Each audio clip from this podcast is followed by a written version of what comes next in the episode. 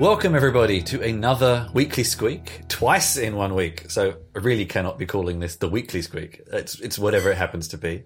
Uh, my guest on this episode is AB Periasamy of, and we did just discuss how to pronounce a company name, and it's gone completely out of my head already, MinIO. That's right. Yes. I got it. Good. so, just first, very quickly, a little bit about you. Where are you joining us from? I'm guessing from the time for me, West Coast, America. Yeah, Woodside, California. Okay, cool, cool. And um, let's just do very quickly what the company is, and then I would just like to get a little bit about you. But let's just uh, let's hear a bit more about the company first. What what is MinIO? MinIO is an object storage. Uh, think of AWS S3 is like a hosted service, and MinIO is a software. So you can deploy it on any cloud, uh, whether it's public or private or edge. And storage for what? I mean, maybe we'll get we'll get into the details of that a bit later. But storage can mm-hmm. mean many different things. So, what's it specifically storage for? Yeah, I think you can fundamentally break the data into two types. One is the metadata, and then the other one is data, right? And metadata, usually you would store it in a database or a message queue. You know, there are different, many kinds of met, uh, metadata storage, whether it's a graph data or like a key value data. You know, that part, I think developers understand quite well that there are many kinds of metadata store. The, the blob store, which is you store blob of information, that is where the object storage comes. And uh, what object storage replaces from uh, from a technology point of view, something that industry is familiar with is a file system like NAS or a block storage like SAN. Uh, block storage still has its place when it comes to accessing the physical media, but essentially file and block are uh, are getting replaced by object when it comes to application data, blob data. There are many kinds. The blob data is is there everywhere even for databases how do you protect your data in for database previously database ran on top of SAN or NAS, right? Nowadays, if you see all modern databases, they are built on top of object storage. So object storage has become the foundational primary storage beneath many of these applications and other data services. Okay. Let's get into that in a bit more detail in a minute. I, would like to get a bit more uh, about you. What What's your background, or what brought you to to the idea, or joining the company, or whatever it may have been in the first place? Okay.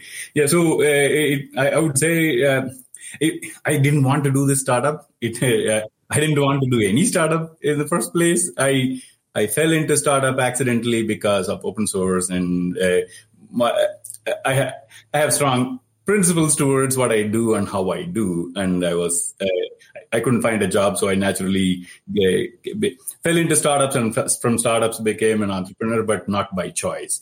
Why am I doing it again this time? I only have my co-founders to blame, and um, it, it, was because of them I'm doing it. But because because I took the responsibility, I have to do it like you, whether you paid me or not, right?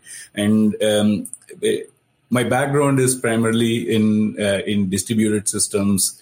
Com- like I used to be in the, the uh, computing space, but it's kind of hard to make money uh, paying your bills doing supercomputing. I used to be in the supercomputing space. Feels then, like you should be able to, but okay. there is theory and practice, right? Yeah, like my previous to previous startup, we actually built the fastest supercomputer in the US, and uh, it still it doesn't mean you can. It, it will proportionately translate to dollars, and but it, it, was a fun. It was fun one, but um, I fell into the data problem because of customers' demand. And for me, it's not like I'm I'm fascinated by storage or distributed systems. Some problems were left unsolved, and it was simply an opportunity for me to go solve. And that's how I fell into it. But primarily open source distributed systems, uh, and uh, for the last uh, last ten years or so, I've been focusing more on the data side. So let's now dig a bit, little bit more into mm-hmm. to MinIO. Um, I mean, maybe this might be kind of asking an obvious question, but it's always a good place to start. Mm-hmm. Is first, where does it fit? Um, I mean, I we, we kind of have in the title around like hybrid mm-hmm. cloud mm-hmm. and, and and this kind of thing, but um, where where does it fit into that piece of the puzzle? If we're if someone is using hybrid cloud and Kubernetes mm-hmm. and cloud native kind of infrastructure, mm-hmm. where does it fit into into all the pieces that you might need? Mm-hmm. Like what sort of application would need to mm-hmm. use MinIO and things like that? Mm-hmm. Mm-hmm. Got it. Yeah. So uh, where does it fit? Like if you look at like say what Kubernetes did to the computing side, right? In, in terms of generalizing the infrastructure through declarative APIs. When it comes to the data side, object storage has pretty much become the standard.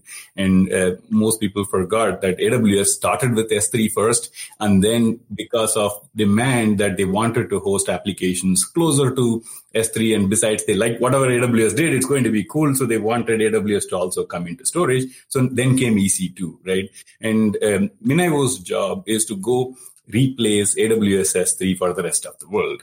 And when we started, it it, it sounded obvious to me, but it wasn't the case uh, when uh, in like in 2015, right? But they thought that there was if like pu- public cloud means AWS. And when it comes to object storage, it is AWS S3.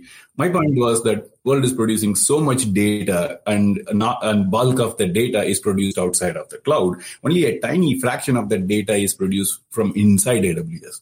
Then what will the rest of the world do? They're certainly not going to go to SAN or NAS. And the rest of the world will need an object storage that looks exactly like Amazon S3. And our point was we can build, we can do one thing better than Amazon they can do thousand things right certainly we can do one thing better and uh, it it sounded like it wasn't useful from uh, from from general community point of view why would you why would you build a, a, AWS S3 replacement when there is AWS S3 inside AWS already? They didn't see the rest of the world. There was no Google Cloud or Azure Cloud. Even though they were there, they were dismissed, right? And private cloud, forget it. There was only VMs, files, and blocks. There was no Kubernetes, probably OpenShift, but they would dismiss it again, right? So my point was that it, it that it, first we can build a better object storage compared to Amazon S3 because we are focused. Second, it will be useful anyway. It's just a matter of time they will find out. And uh, today, actually, even inside Amazon, we have more than like 3 million unique IPs run, running MinIO. Uh, but it's actually very popular all across, like in Google Cloud, Azure. Uh, pretty much what we are now finding is Kubernetes has become has made infrastructure a public cloud as a commodity. What they want is kubectl YAML, whether it's public cloud or private cloud or edge, they can control from their laptop. They're looking at Kubernetes as the one universal API. And while it, it, right, you see that now it's obvious. It wasn't the case when we started. And the same thing when it comes to data side, they want to look at S3 API, like the YAML for Kubernetes. When it comes to data, pretty much the applications have standardized on S3 API. While it's not a, exactly an industry standard, it's the popular API. And that's why it's a standard. It's not really standard, it's popular by choice, right? And uh, this is where MinIO comes and makes AWS S3 compatible object storage wherever you are. It is like you would run your own Redis, your own Elastic, your own Kafka, now, object storage becomes part of your stack. And where application developers are finding it really convenient is once they bring Kubernetes, in fact, the way they brought Kubernetes, by the time Kubernetes came, MinIO was already there. What they wanted was they modernize their application by containerization. Again, thanks to Amazon for forcing the cloud native design, educating the industry why this is superior. Once they were convinced, they brought containerization to their application. Once the applications were containerized, Kubernetes was inevitable. They want to orchestrate those containers. Then came Kubernetes. But by then, MinIO was already there because every application needs to store their blob data somewhere. Even if you have database, container images, logs, there are all kinds of data. They need to go somewhere. And the gold standard here is S3 API and blob store. And that's where MinIO became part of the stack what the applications team or infrastructure team did not want to do was some part is running as containers, but some part is either bare metal or public cloud service. They were now stuck with one infrastructure. So they actually brought MinIO as part of the stack. So Kubernetes can roll out their entire software stack on any infrastructure commodity and gave them the freedom. I would say it's more so productivity and uh, ability to seamlessly deploy multiple times a day. That drove this need more than uh, they thought about portability as a as a priority. It came in as an afterthought.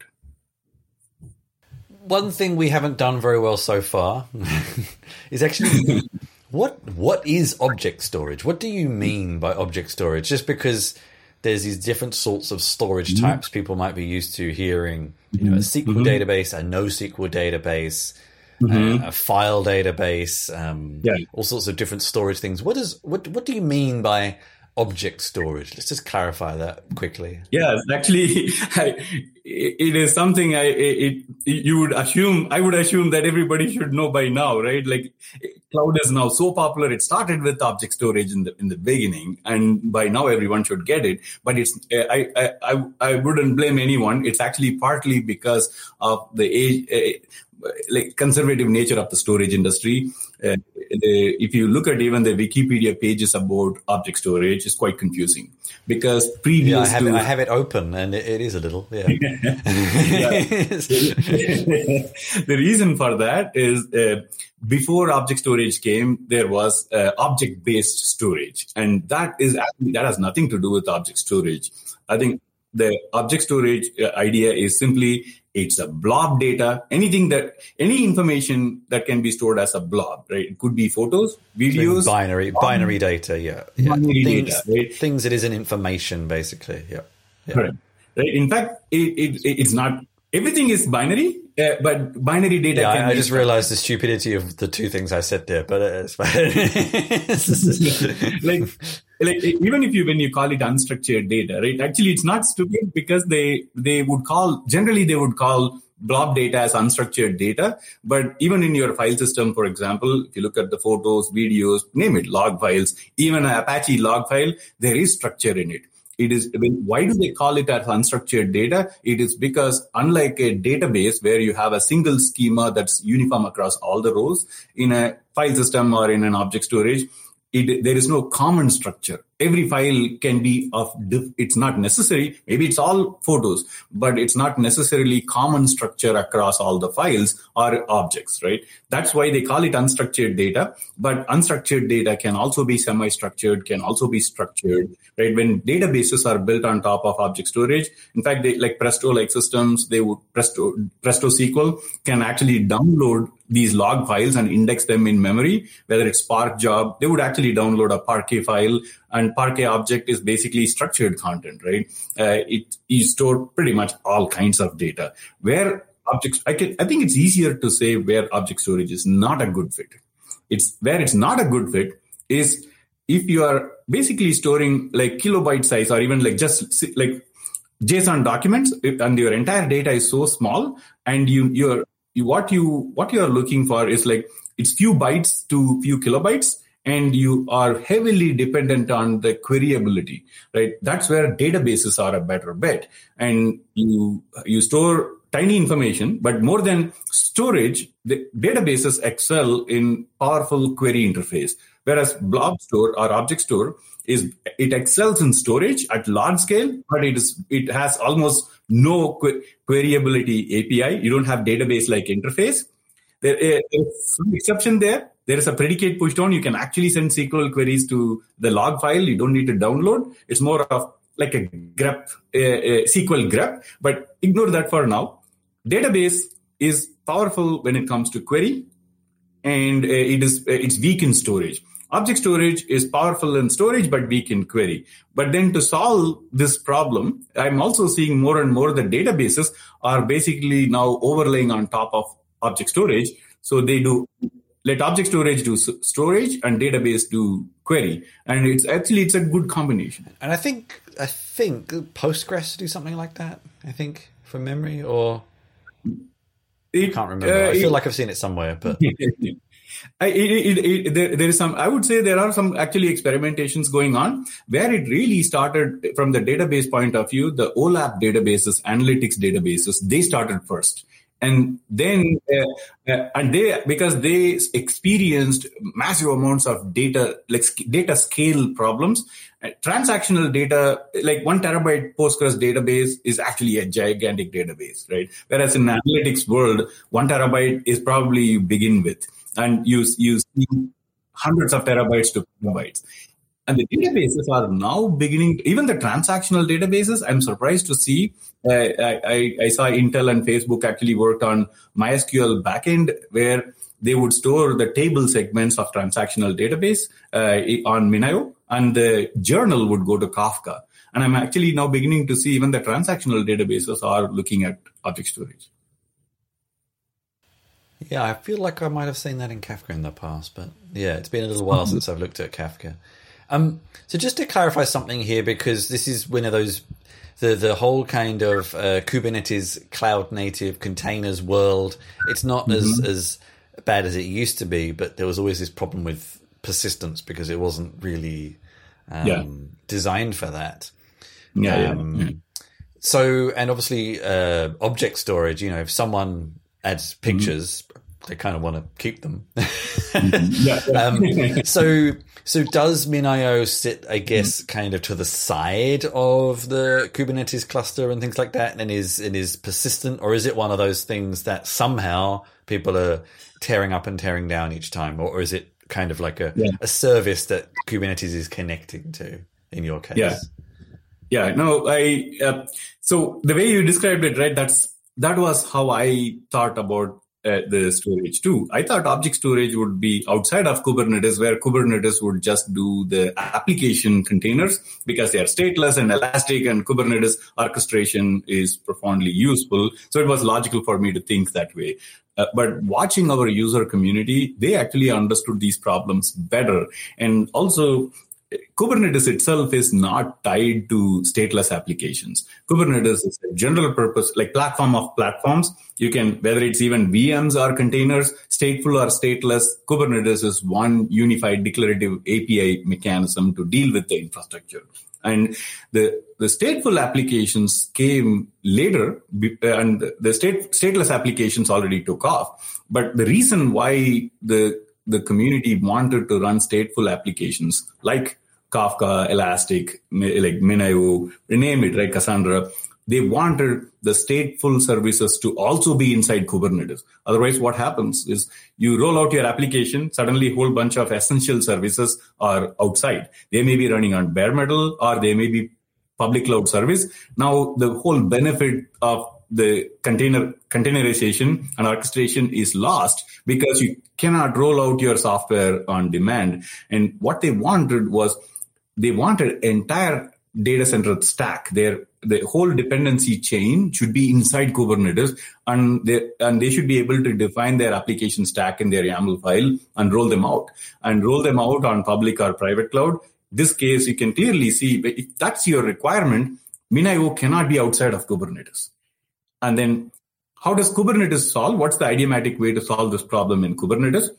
The the when it comes to state uh, stateless applications, it's pretty easy to manage. So Kubernetes already generalized that aspect. But when it comes to stateful services, let's take MinIO and say Cassandra side by side, right? MinIO does erasure code, so you can it can withstand multi-node failure.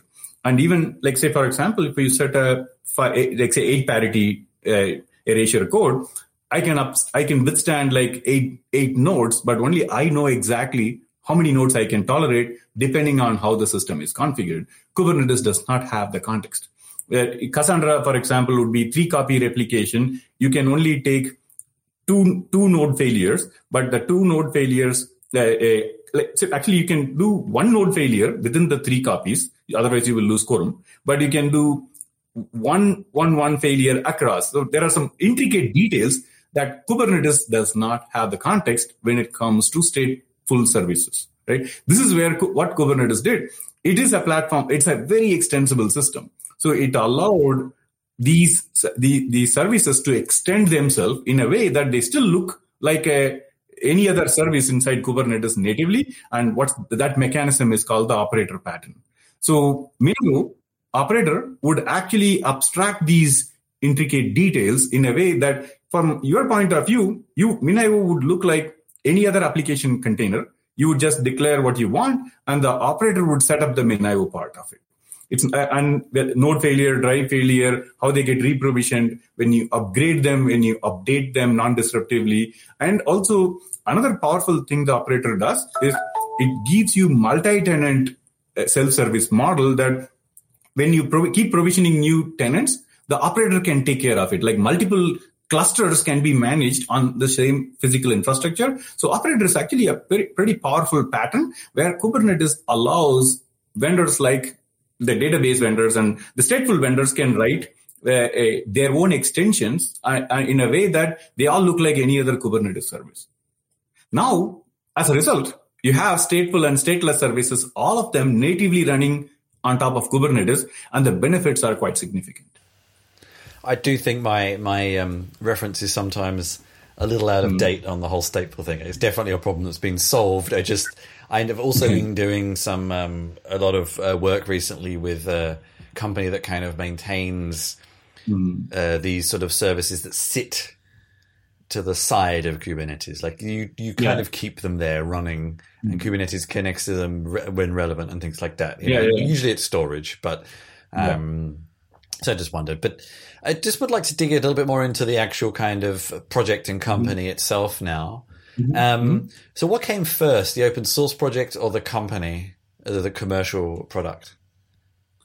So, so the, if you see MinIO's case, it, we for us open source is a philosophy. In fact, I call it free software. Free software from the GNU project, right? Like the, I, there are two schools of thought, but for me, it's not open source. It's about practical and uh, it's, it's, collaborative engineering. For me, I think it's more than that, right? It is. Uh, it is uh, for me. I'm doing this because I first when I learned about free software, it was a philosophy. It was a powerful ideology, right? That that's what we were taught in schools that whatever you learn you share. And we progressed as mankind i would say are like both men and women right? We progressed here by sharing and improving upon our ideas. So for me it is a philosophical agreement right? That's for me that's how if i don't do things that way it doesn't seem right to me.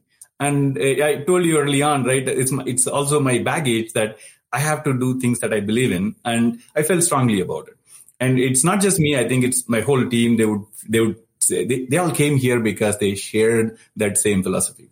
But independent of that, we still have to make money, right? MinIO is a business and it has to make money. But I don't believe that as a business that making money and uh, uh, sticking to your principles and doing what is right are orthogonal issues, right? They, uh, they, they, it, you can still do, you can still, like every business, every brand has to do what is right and what they believe in. And brand is about like it, it, it, making money doesn't give you the right to do wrongful things, right? It's so for me, it's it's not about law or anything.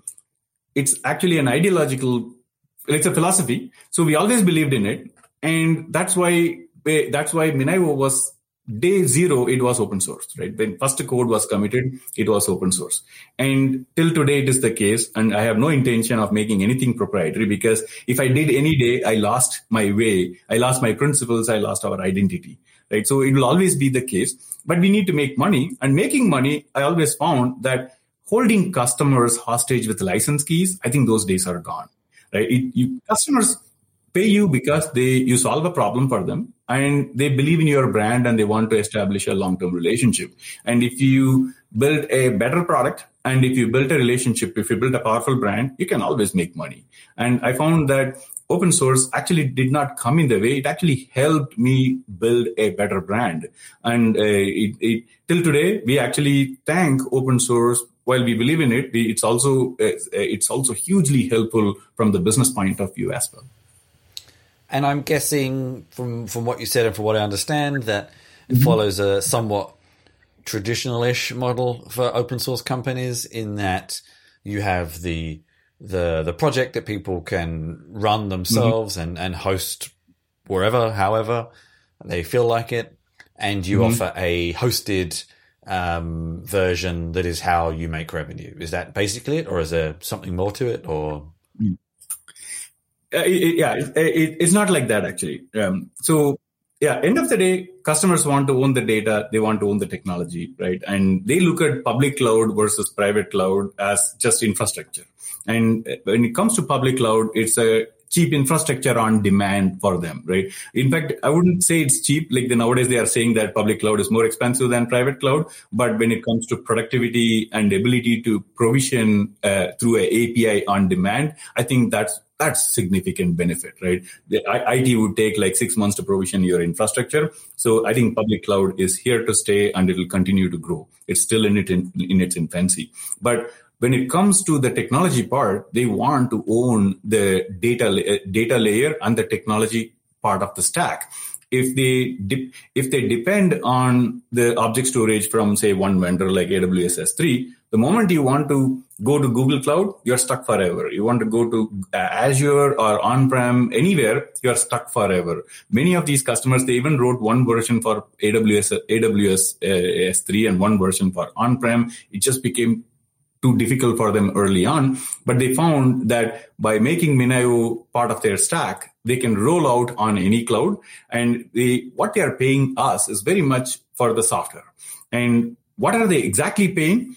MinIO is, while it's 100% open source, it's under GNU AGPL v3 license. And a, you are building a open source software under a compatible license. And if you can self support yourself, it is certainly 100% free in terms of freedom as well as the cost, right? But majority of our customers, actually almost all of them are building proprietary applications and they want to get a commercial exception, linking exception. They can, they want to get a commercial license so they don't have to comply with the open source license requirements.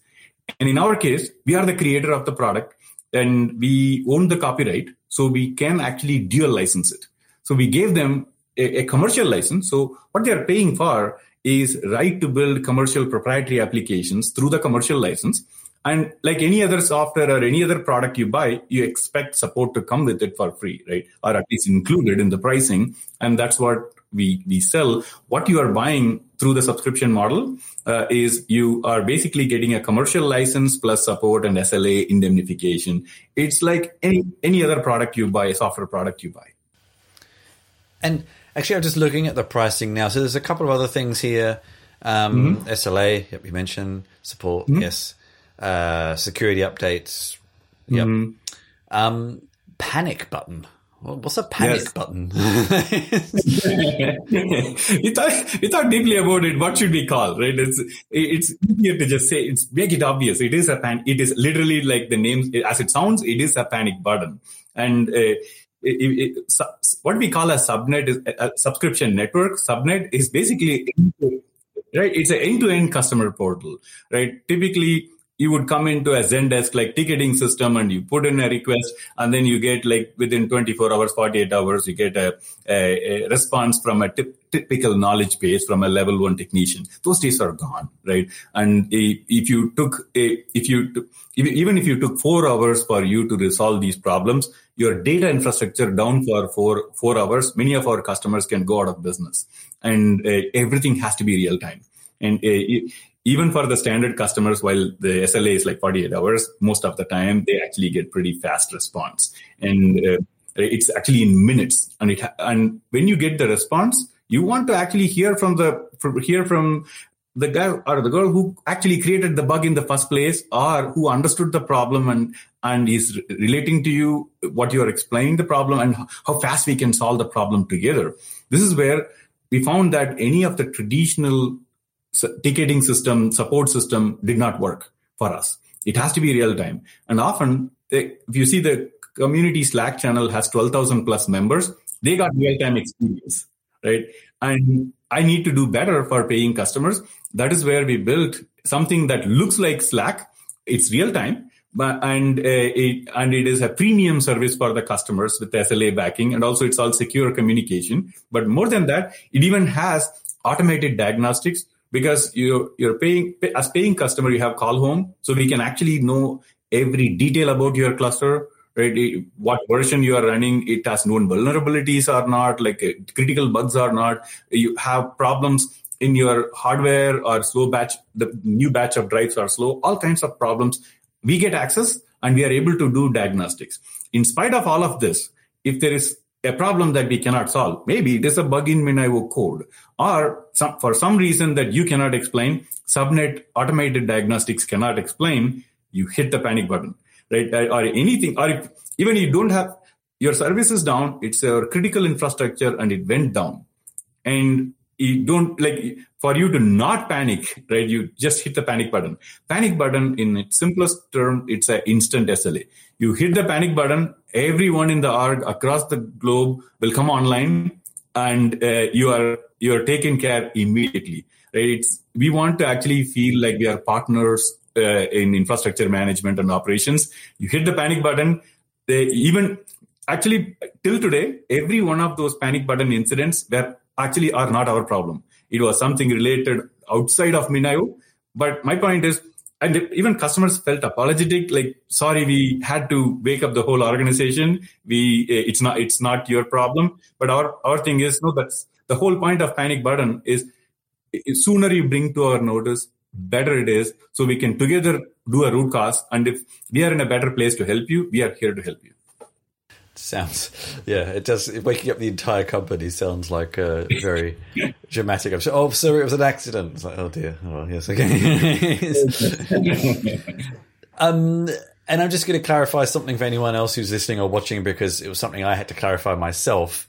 It's sort of you, have been talking a lot about S3 compatible, and it, it was sort of something I had not really come across before. That doesn't mean you have to use S3. I had to clarify that myself. Yeah, um, yeah. there's actually quite a lot of providers. It's I find it uh, almost um, a shame that a compatibility protocol is named after the original product. It's kind of like you're reminded of it the whole time. It feels uh, yeah. a little, uh, a little kind of uh, sneaky on, on Amazon's part, but yeah. they do a lot of things in that way. So we won't go there any further.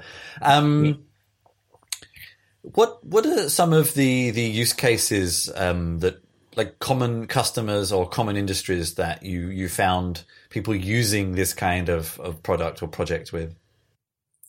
It's actually all over the map. It is. Uh, it, it uh, it's it is its strength and weakness. Uh, object storage is actually a horizontal play. Uh, because uh, whether you are in healthcare or whether you are in uh, in consumer like gaming, you know all kinds of stuff. Everybody is producing data today, and they all need object storage. And it it also puts a lot of tax on us that now, it, it, from a business point of view, it's easier to go one vertical at a time. But because of the nature of the object storage, it is actually horizontal. And open source helps us immensely because by the time customers talk to us, we are already in production. They figured out how to do it. And uh, I, I can't name off an industry vertical that would not need object storage today.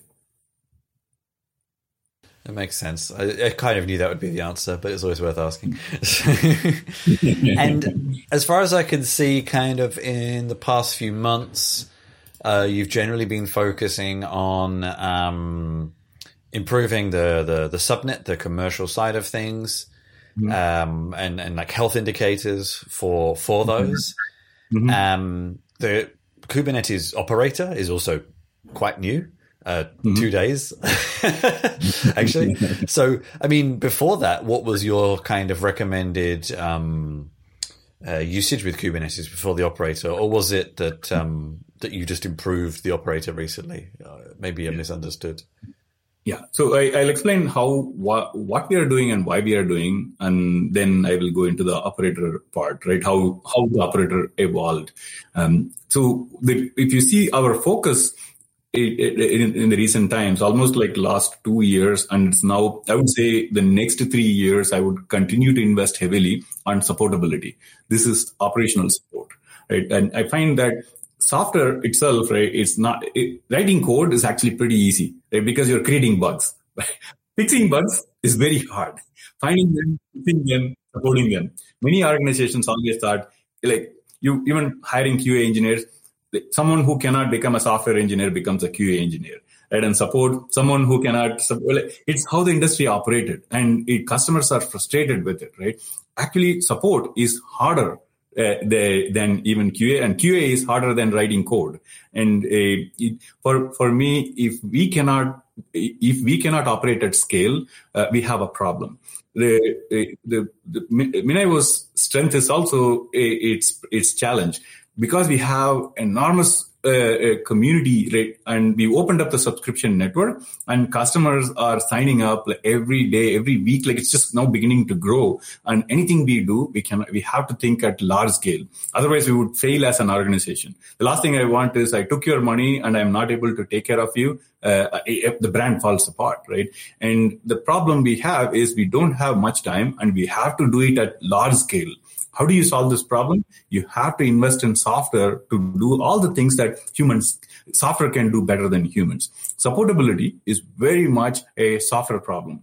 And we invested a lot of effort in bringing supportability into the product itself and also the stuff that we would do some like in terms of support operational support has to be digitized and that, if you see, is where the subnet, all this health burden, uh, uh, health diagnostics to all of these capabilities came. So we can handle a large number of customers with the same level of SLA, same level of uh, uh, white glove service, the law way we call, and and that will continue to be our priority.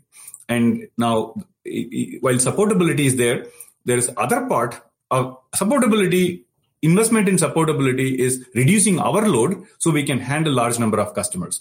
The other side of the table where customers are there it, before an operator you would hire devops and devops actually like stick shift they want to be in control they like to script they like to script everything and it gives them a job security too right so i think more than job security i would say in the devops world they love doing this and it's control and you can't argue with stick shift versus yep. automatic. Yep, yep, yep. Right? It makes you feel like you need it. Yes, I mean, it's kind of yes, you're in control.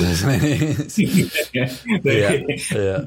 And and it, it, it, I think every auto engineer will tell you that automatic has become so much superior that stick shift cannot beat automatic today. Right? It's true when it comes to infrastructure automation too. I think thanks to Kubernetes for consolidating around one framework, and now there now industry has accepted Kubernetes as the standard.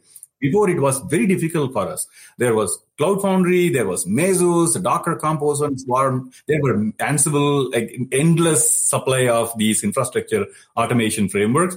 And Kubernetes gave a nice framework and declarative model that solved the problem for us. But and, and then still what happened was if you want to build a multi-tenant object storage infrastructure before the operator you would actually deploy a you would write your yaml file. You will tell here are say i know i need a eight, eight i need eight parts here is a cpu network and drives. You would create these uh, uh, uh csi volumes or the persistent volumes provision MinIO cluster and you got a cluster running another application team came to you and asked, hey, I like that. Can you give me object storage too? You provision one more cluster. Basically, you have a collection of YAML files. You have 10 clusters, 10 YAML files. You want to upgrade, update. You're you're doing everything pretty much yep. manual. Yep. Right? Yep. So. That's where GitOps comes. You know, you, you're familiar with that that model. Yeah. Yeah, and and um, the, yeah, the, I've seen the operator thing pop up more and more yeah. recently. Yeah, um, yeah. Okay, okay. Now, where the um, operator comes, right? So the operator part comes and replaces a bulk of the job that DevOps used to do. Why did why why is it important for us?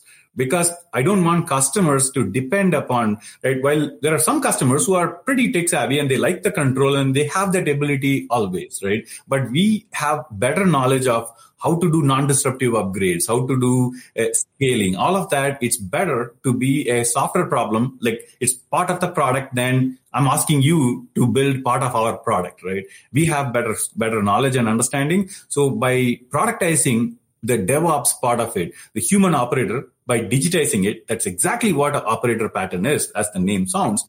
It it basically turns human operator that is a DevOps job into a product. But that way, now I can handle large number of customers who cannot hire DevOps. So it's all about scale. Our one theme, overarching theme between everything we are doing is how can we reduce the burden on the customer so they can focus on their business. I like the way you also turn the kind of the scaling around a bit. Like most people talk about scaling their application, but you're you're making parallels between scaling the application and scaling your business, which is yeah. kind of interesting. Yeah.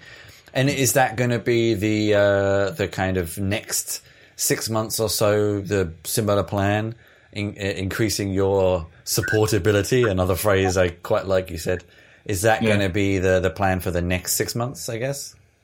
I think it, it, it's something. It's so even the operator, for example, right? Some of the, the core community members will be like, "What's the news? I've been using your operator, right?" Uh, the way we do, we, uh, we, we, it's not the, only in the proprietary world you do things in secrecy. You don't publish your roadmap, and uh, you have this. Uh, you, you you have basically everything is done in secret. So because your competition cannot copy, MinIO is pretty much an open book. Every code it goes what we will probably talk about publicly like uh, from the press point of view you would actually if you go if you watch our github it the code would be there right the way we do we, uh, we we do a lot of experiments. We also throw away a lot of code. We have a, a, a good part of our code we throw it away because we see code as a baggage. But what the, press release marks a, a statement that this is here to stay. This is the official approach. This is where all our investment will continue continue to evolve. And the operator, we started like watching how community started doing things like that and learn from the community, start investing and get a get a feedback like on a continuous rapid prototyping model, like on an iteration iterative model, you learn and it, let it let it reach a stage where okay, now it sounds right. It sounds right to customers and users this is here to stay. Now that's when we go talk about it. And that's how the operator operator evolved in series of micro experiments and it evolved a stage. Now I can say this is here to stay. This is official way of doing. Similarly, supportability will continue to evolve. Uh, I, like I, would, I still find where we are, while we are ahead of others, we are still nowhere closer to where we want to be. I think it'll supportability will always be a, a, an important part of the business. And uh, I would say, like even three years from now, if you ask me, I would say still we haven't done enough.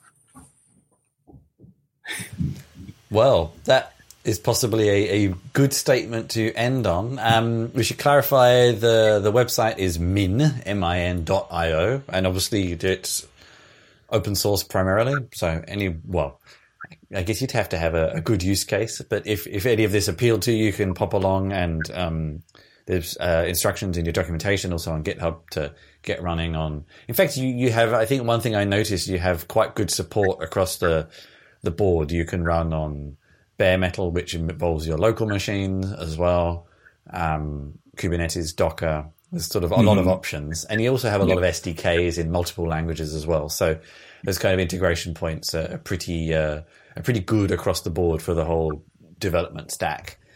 Um, I see. I think most of the code base is Go. If people are interested in um, yeah. contributing as well. Yes. Um, and uh, if anyone wants to reach out to you in particular, is there a method you prefer, or, or not at all? no, I, I, am here to help the community, right? So, I, whether it is uh, Twitter or LinkedIn or any any means like a, a, I, I'm I'm all ears. I want to. I end of the day, even if just any hearing any appreciation, it makes us feel good, right? I, am always I would love to hear to. Uh, I would love to hear everything the community has to say, even if it is bad news. I would rather hear it first.